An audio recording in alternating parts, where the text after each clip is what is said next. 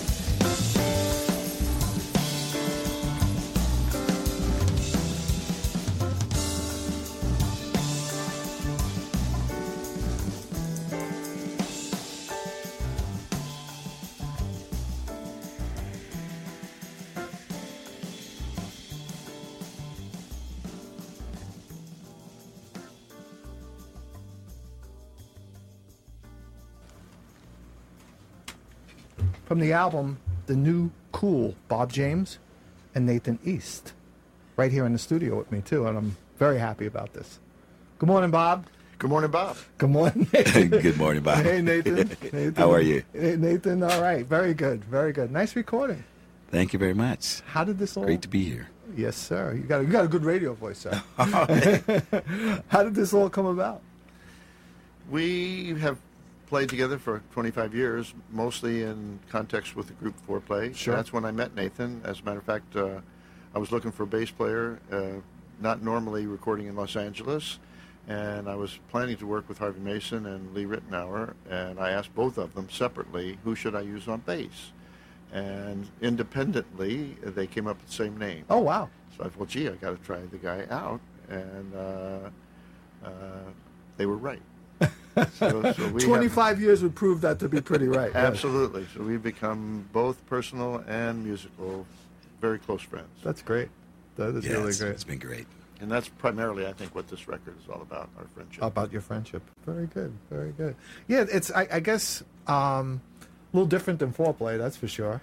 We wanted it to be. And we live in this era where I think both of us, I know I...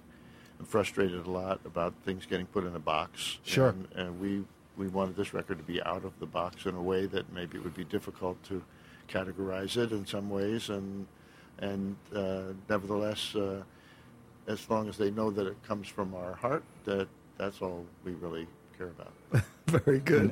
And one of the fun things is these things are born out of moments when, you know, we're together in some other part of the world or whatever, and all of a sudden you're playing duos, and oh, wouldn't it be fun, you know? If we could just do it. It's a real kind of. It's not just sitting there fabricating. Okay, what can we do now? You know, this was actually something that we fantasized about doing after kind of a natural progression. That's great. That really is great. I mean, it's a nice concept. The album has a spacey, airy glow to it, if I may say so, for my own opinion. And yeah, no, it's got a nice feel to it. There's no question.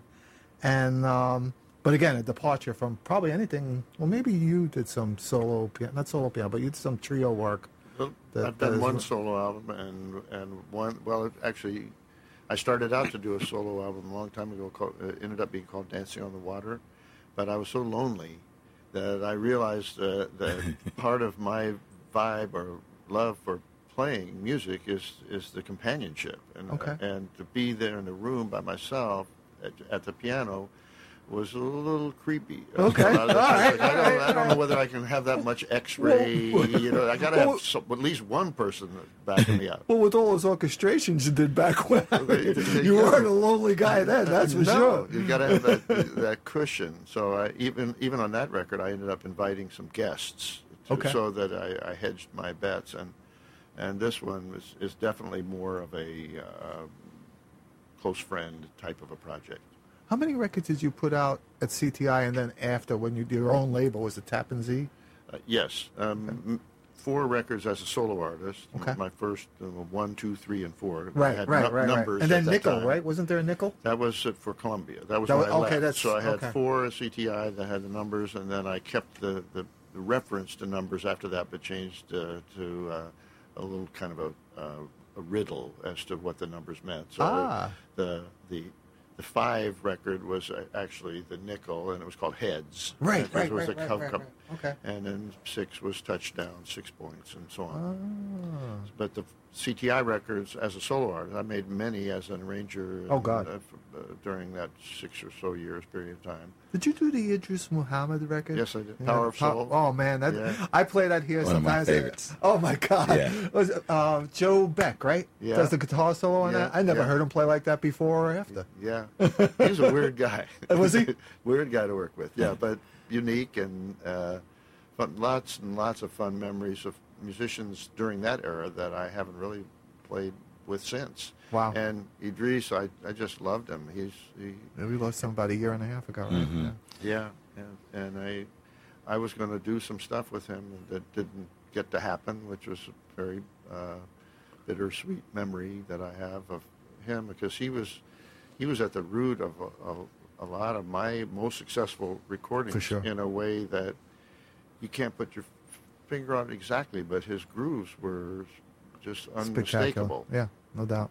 Well, he had the New Orleans thing in his background, right? I mean, yes. He was street injected beat. With it. Yes. No matter what you would do, if it was a Latin piece, it still would be a street beat if you had Idris playing it. I saw him one night many years ago, and I forget who the B3 player was. It might have been, I don't recall, but he was the drummer with Pat Martino.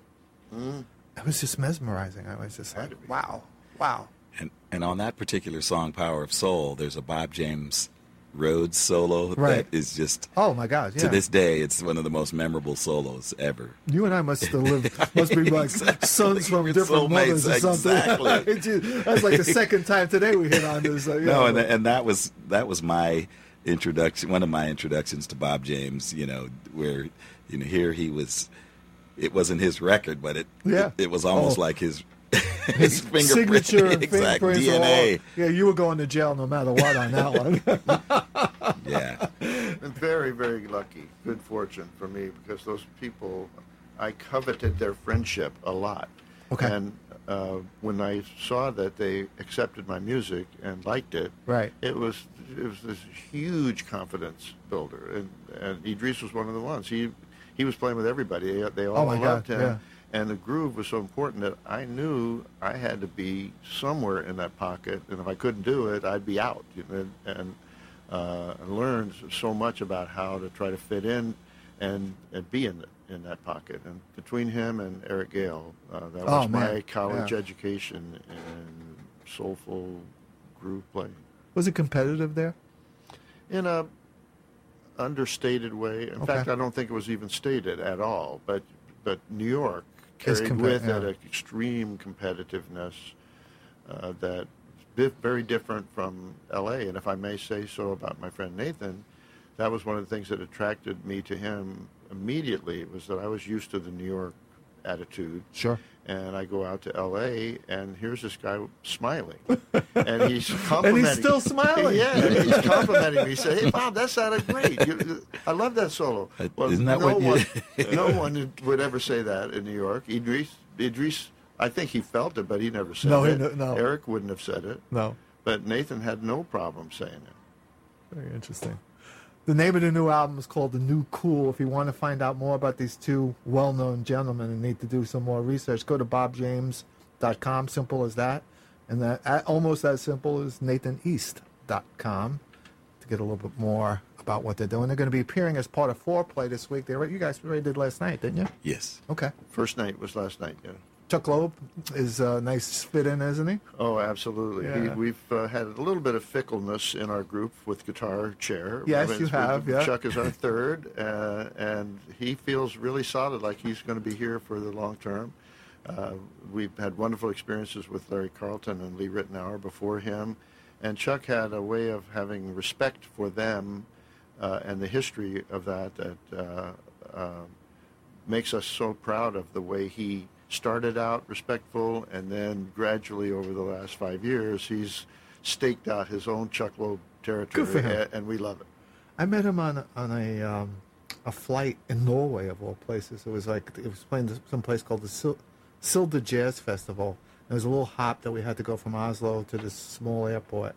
And I was sitting next to him. I said, "You're Chuck Loeb, right?" He says, "Yeah."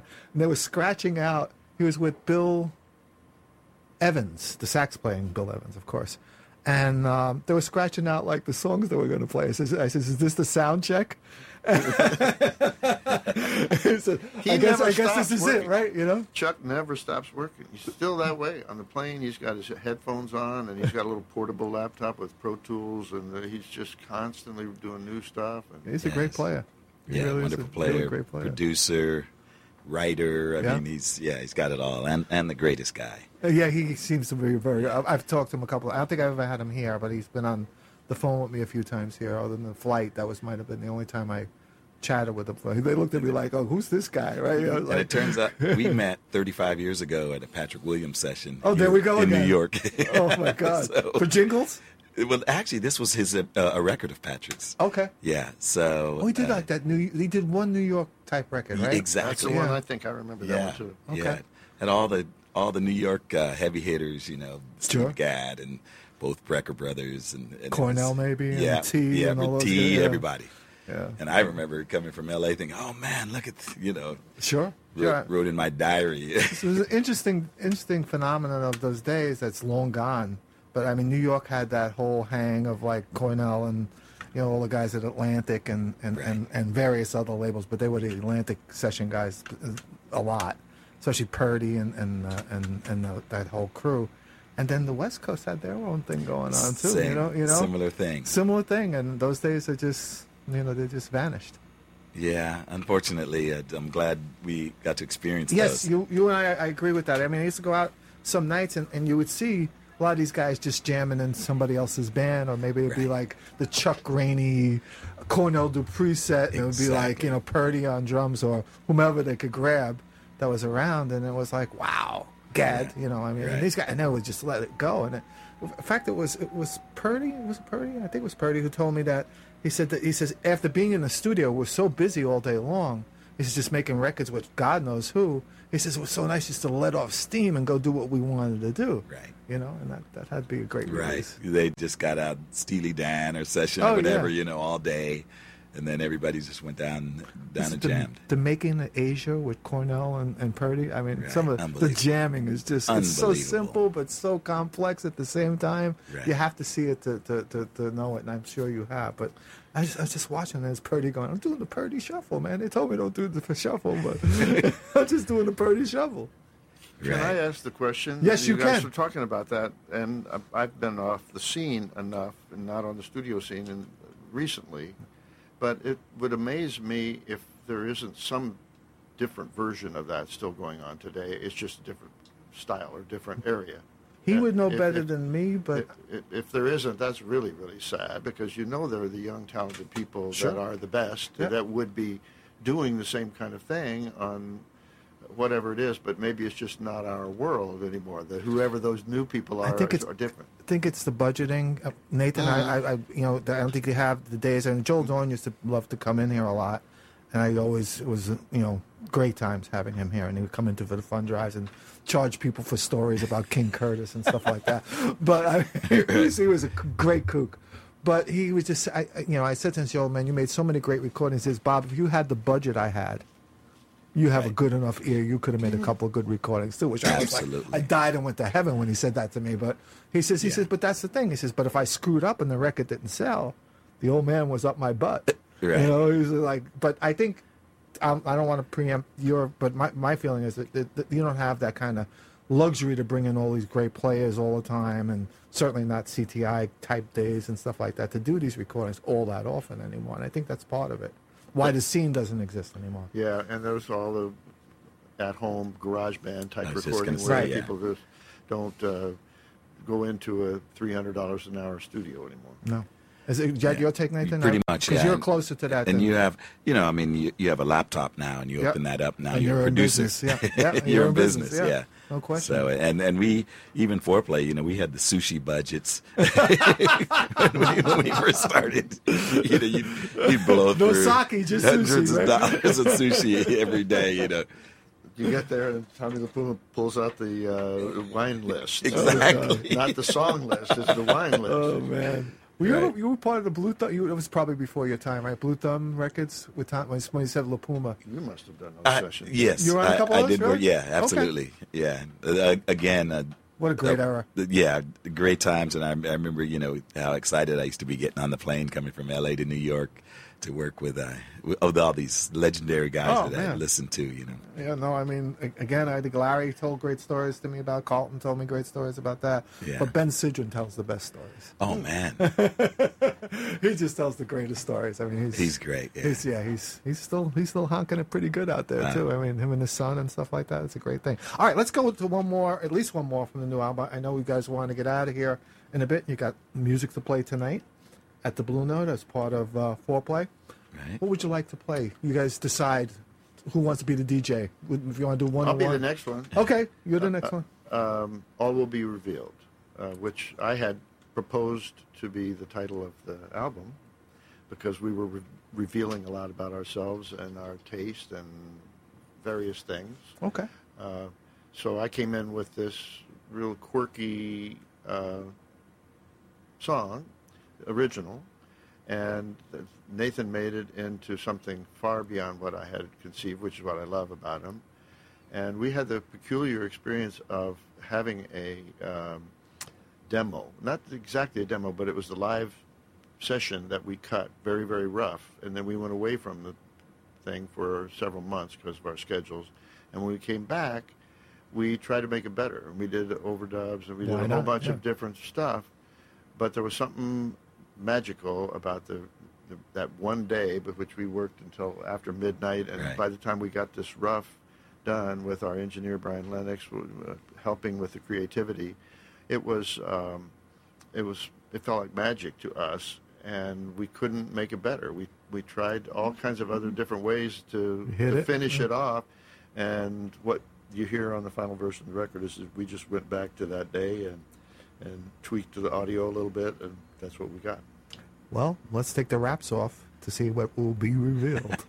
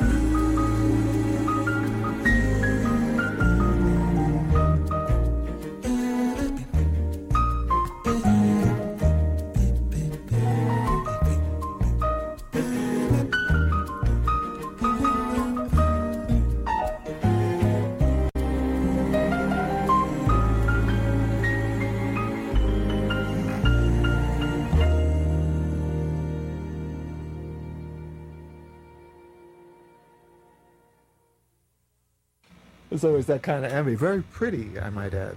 Mm-hmm. That was revealed. Thank you. Thank you. Thank you. Again, we're sitting here having a great time sitting here with Nathan East and Bob James. And again, the name of the new album is called, it's a great name, by the way, The New Cool. Bob James song. A Bob James song. All right. Yeah, you're a good guy, man. You're a real good guy. You know, and we'd like to give a shout out to our producer, Chris Gero, and engineer Brian Lennox, and the team Cool, everybody over at Yamaha Entertainment Group, and all the folks that are helping get the word out about our album. Very good. Yamaha's still pretty active. I remember seeing their stuff back, 70s, 80s, 90s. But not... Absolutely. Okay. Yeah, absolutely. So this is related to the company that makes electronics? Yeah. Oh, and okay. Instruments. Yamaha pianos and basses. Very good. But this label is relatively new, and I mean, very new. And Nathan's album was maybe the first for the label, and we were one of the first. So it's Yamaha Entertainment Group and a new project with them starting up in a new label. So it's a big deal for them. Then there might have been a Yamaha something else that was, I seem to recall, like some direct disc or high-level audiophile recordings that came out in the 70s and 80s that had the name Yamaha related to it. Whether it was Yamaha Entertainment or not, I don't know. But somebody's coming in and landing in our backyard. But how'd you get involved with Vince Gill? That's kind of a... I mean, I think he's great, but is that a Clapton hit? Because he's part of that deal, the Crossroads thing, isn't he? No, actually, it's a kind of a good story from Bob because of the connection. Only because. Yeah, very, very fascinating and very much related to our open architecture attitude about doing this project, because it came out so completely differently than what we had anticipated when we started into it. And I had never recorded in Nashville before. So it was a new experience for me, except that I have some history with Nashville because of my uncle. My mother's brother was named Bill McElhiney, which was my mother's maiden name. Oh, wow. And he was a quite famous arranger during his era and had worked with the Grand Ole Opry and had been the arranger on many, many famous Nashville country recordings, including recordings for Patsy Cline and various different people. So I was kind of channeling him when I went down there. He had already passed away a few years before that. But having remembered the stories that he told me about his Nashville scene during that time, I was really curious. And so one day I suggested to Nate, because we were still kind of deciding what tunes that we would do, how about if we try a country-influenced tune? And I came up with the idea of doing the tune Crazy. So we started experimenting around with it, and it's such a fantastic song, but so specifically associated with not jazz in particular. No. And yet it's such a simple, strong melody. I thought maybe we could make a go of it. And we looked in the control room at our producer, Chris Gero, and he was kind of nodding off and kind of reporting back to us like, okay, Bob and Nate, maybe you might want to try something else. So trying to deflect you, right? Yeah. Okay. And I didn't give up on it because I just had some feeling about it that it was different, that it wasn't us trying to be Bill Evans and Eddie Gomez or somebody other than who we are. And I did have my sentiment from my uncle. So we kept going with it. And maybe it was even the next day, we were still trying. And Chris Gero woke up. And he said, called out to us. No, he said, you know what? What would you think of having Vince Gill sing on this? Wow. Turns out that he and Vince are very, very close friends, have been for a long time. And we thought he was bluffing at first because, Vince Gill's like number one guy in Nashville. Very, very, 20 Grammy Awards or whatever. So we had no idea that it would be within our budget or even our concept. So he said, in fact, I'll get him on the phone right now. And literally, I'm not just making this up as a story, 5 minutes after he brought it up, he was on the phone, and Vince did say yes. And it turned out that Nathan had already met him and knew him a little bit, and Vince was flattered about the idea. And amazingly, Vince had never recorded the song either. So it was kind of unique in that way, this famous song, and Vince Gill, and suddenly we have it on our project, which at that time I was so pessimistic. No way is this actually going to happen, even though he said yes. How are we going to get him in the studio and whatever? And trying to make he's a busy guy, too. And very busy. Yeah. Amazing. So long story short, we told him that we were in the key of E-flat, and he said, fine, no problem. Okay. He's got this amazing voice. Oh, yeah. And a couple of weeks later, whoops. Beautiful. No, it was not the right key. And he admitted that he hadn't been paying attention, and that the way we had recorded it was much too low to show off his great voice in the right register. So we had to go back to drawing boards, redo the arrangement, and by that time I was way into the challenge of my one shot at being introduced to Vince Gill as a musician, piano player, arranger, whatever.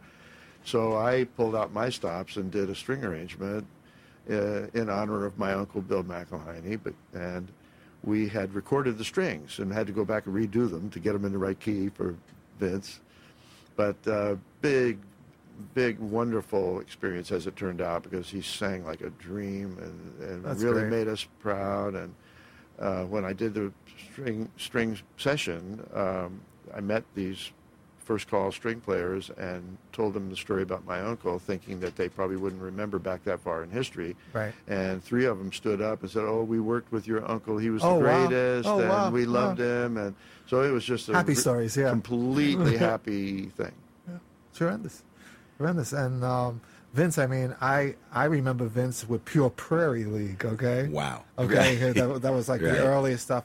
But I didn't realize how great a guitar player he was until I went to see, when I started seeing him playing in the Crossroads shows. Right. And I was like, wow. And there he is going toe-to-toe with like Albert Lee and Eric. And I'm going like, and you're sitting back there behind the traps, right? Just watching this all unravel? It's unbelievable, yeah. Not the traps, on the bass, sorry. And also... we played earlier that year. I got to do my debut performance at the Grand Ole Opry. Oh, wow. And Vince Gill was the music director, and we did my version of Can't Find My Way Home, and he played the Clapton part. And he played like a dream. Wow. So there's a... Now, this was with who? And so this was last year. While we were doing this, Chris Gero arranged that I had a chance to go down and play at the Grand Ole Opry, which was in Nashville. Oh my God, that's Carnegie Hall, right? Exactly. Yeah, and Vince was actually the music director for the band there. So I wasn't paying enough attention during that, and I looked at the notes that was coming back to me, and I thought he had gotten on Oprah. He said, "Oh no, I'm not on Oprah. I'm on Opry." Well, it's almost Oprah. But...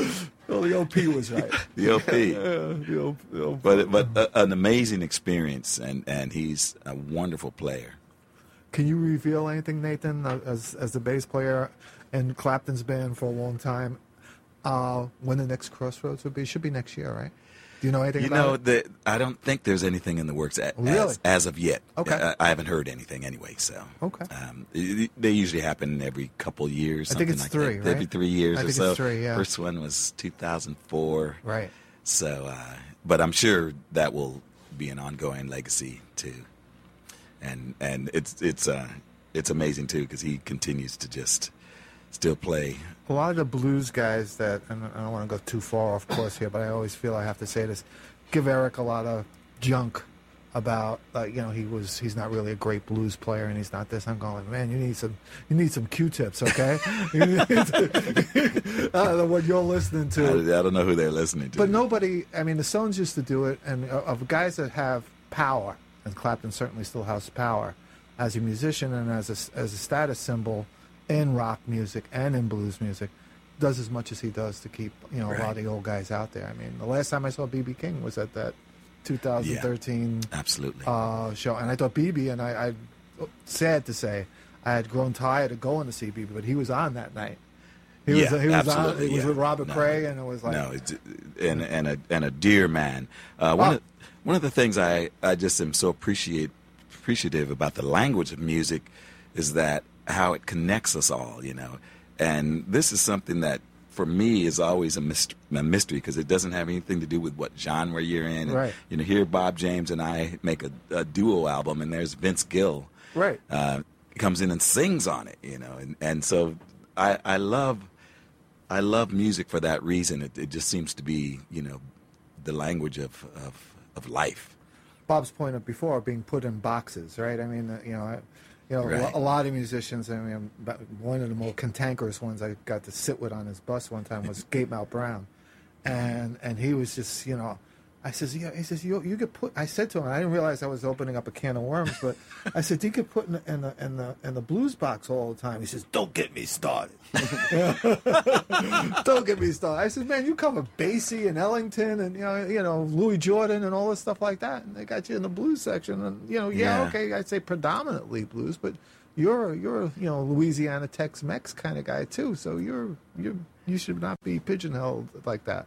And it must be hard for artists like that. Well, I don't know. And you used to, you know, you'd be spinning records as a DJ. You'd play something for Miles, then you'd play Jimi Hendrix, absolutely. And maybe then Wes Montgomery. You're reading my mind. Stop it! Come on.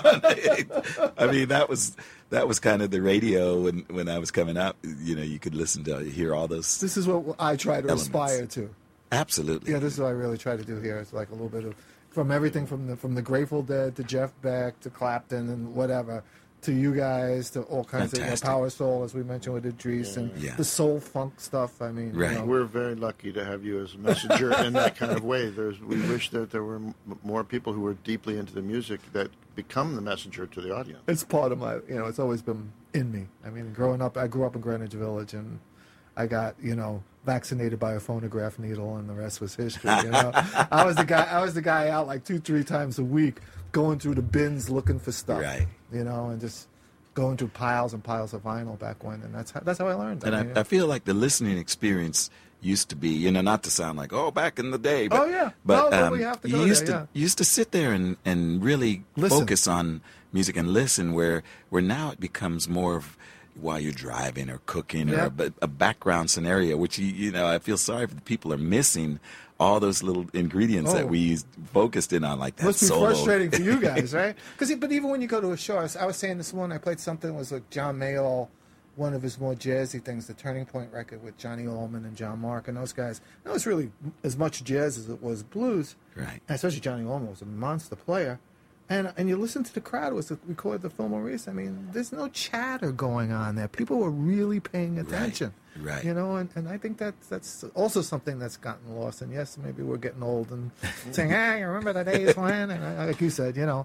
But it's true. You know, it seems to be more an event to go out to a show, to be seen or to be a part of, or to tell your friends you've been there, than it is to really go out and absorb the music. Well, I know a fond memory is just being able to absorb music like that. And now I think it's funny, you know, when we play, you look out and all you see is iPhones, you know, they're held up and people are recording. So it's almost like you're not enjoying it as much as if you were just sitting there paying attention. But exactly. You're recording it, getting ready to upload it to YouTube, and it's a whole nother experience. I remember in the 70s, I know you guys got to get going. I'm going to cut this off in a minute. We're going to one more track that one of you two are going to select, and we'll get on out here from the new cool.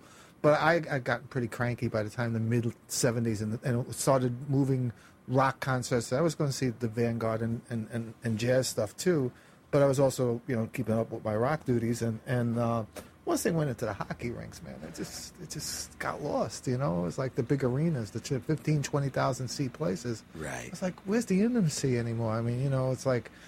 There was so much, you know, chatter going on and people just talking in the middle of songs. And I'm going like, I didn't come here to be bothered with this. I mean, I'll sit home and listen to a good record and, you know, and be done with it. But, yeah, that took a lot away. It so really thank did. You for, you know. For... Yeah, and if we can say on behalf of the project, the reason why we're here today, it's very reflective. It doesn't really represent us trying to go after the audience with sledgehammers or to try to come up against this world that you're describing this way. I'm a bit more of an optimist, and maybe it's easier for me to do it from my older vantage point or whatever. I don't know, but I can't be too far behind you, but go ahead. I think there are people, we Bobs have to stick together. That's right. But I know that there are people out there just as much that feel the same passion for music they always did. They're just kind of getting it in a different way and whatever. And our job, and by my way of looking at it, remains the same. We just have to make passionate, good music that deserves people's attention to listen to it. And feels right to you. Yeah. And what the new cool represents to us is a diary. It's a, as we talked about at the beginning, it's a chronicle of our friendship represented through us playing similarly to the way when we're at a rehearsal, noodling around, tuning up, and looking at each other. Have you tried this lick yet? And do you know this standard song? Yeah. And can we play this together? That's been a part of our friendship, and we wanted to let that come out on a CD, however it came out. So we weren't thinking smooth jazz, we weren't thinking blues, we weren't thinking any category. It was just our life. Yeah. You must feel this in Europe, a bit more intimacy there, and certainly in Japan is what a lot of people have told me, right? The crowds are more attentive there? Yes, and more willing to experience the music the way we're talking about it now. There's not a built-in expectation. They let us be in the driver's seat, which I love. I feel like that the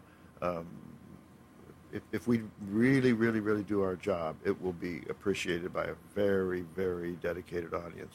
And Europe, completely different from Japan. We did both of them. And since you mentioned it, it's weird for me because Japan, very studious, almost serious, and very, very wanting to learn every detail.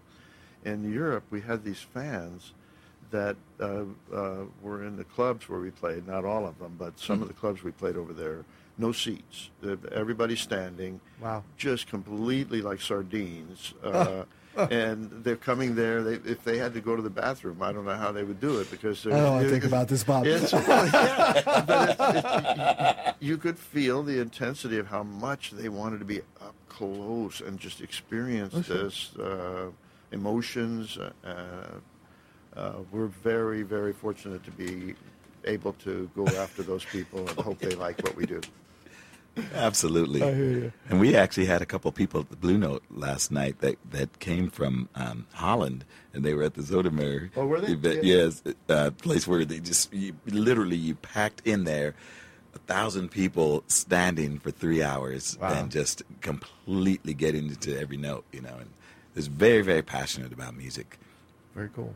I'm going to let you gentlemen go. We could talk all day. Yeah, no, that would not be any kind of problem from my end, and it doesn't feel like it is at your side as well, too. Your label was kind enough to send us some extra copies, and the promoter who was involved with this, Rick Scott, I believe, and so we're going to give some away. I kept half because our fund drive is coming up in February, so we're going to give away 2 or 3 this morning, and then another 2 or 3, I think that's what's left over for our February fund drive, and get people go in their pockets and keep us on the air for as long as we can and can keep making the improvements we make here. But it's been a treasure, not even a pleasure, a treasure to have Bob James and Nathan East here talking about their experiences, their life experiences, and sharing their thoughts and talking about their new music on the new cool. Again, go to bobjames.com and nathaneast.com to find out more. And who's going to pick the outro song? Tister. Oh, man. I mean, there's so many that I want to... You need to look at it? No, I don't think so. Well, I think maybe we'll go to the one that was really the catalyst for this project. It was...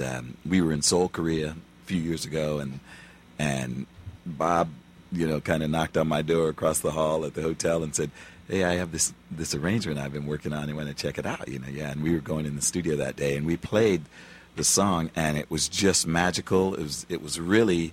I think the birth of this project. The song is called "Love Me As Though There Were No Tomorrow."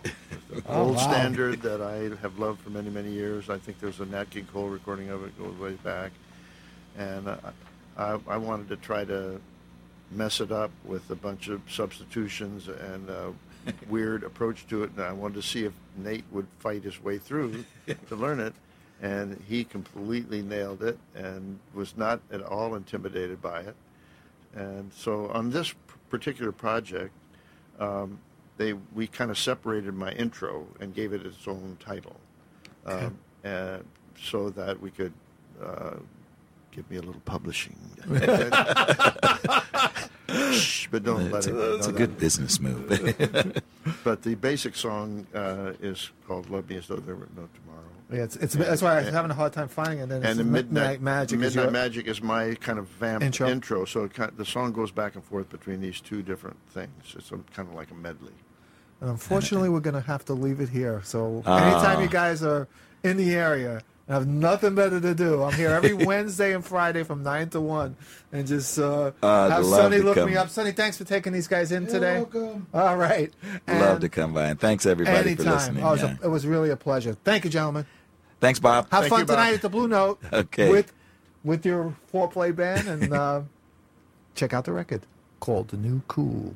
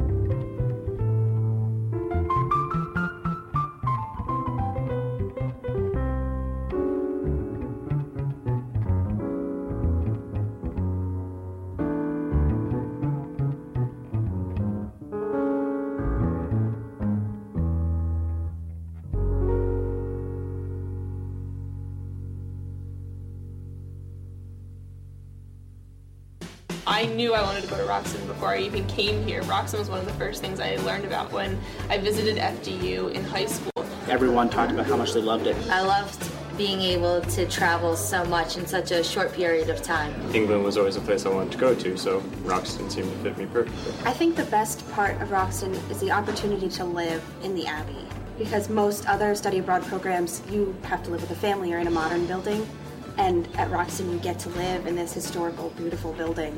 That's its own experience. Anyone considering going to Roxton, I would say go.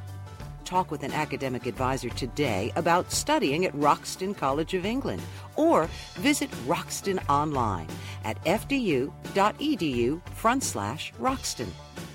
Roxton College. Learn, experience, discover. What you'll find is yourself.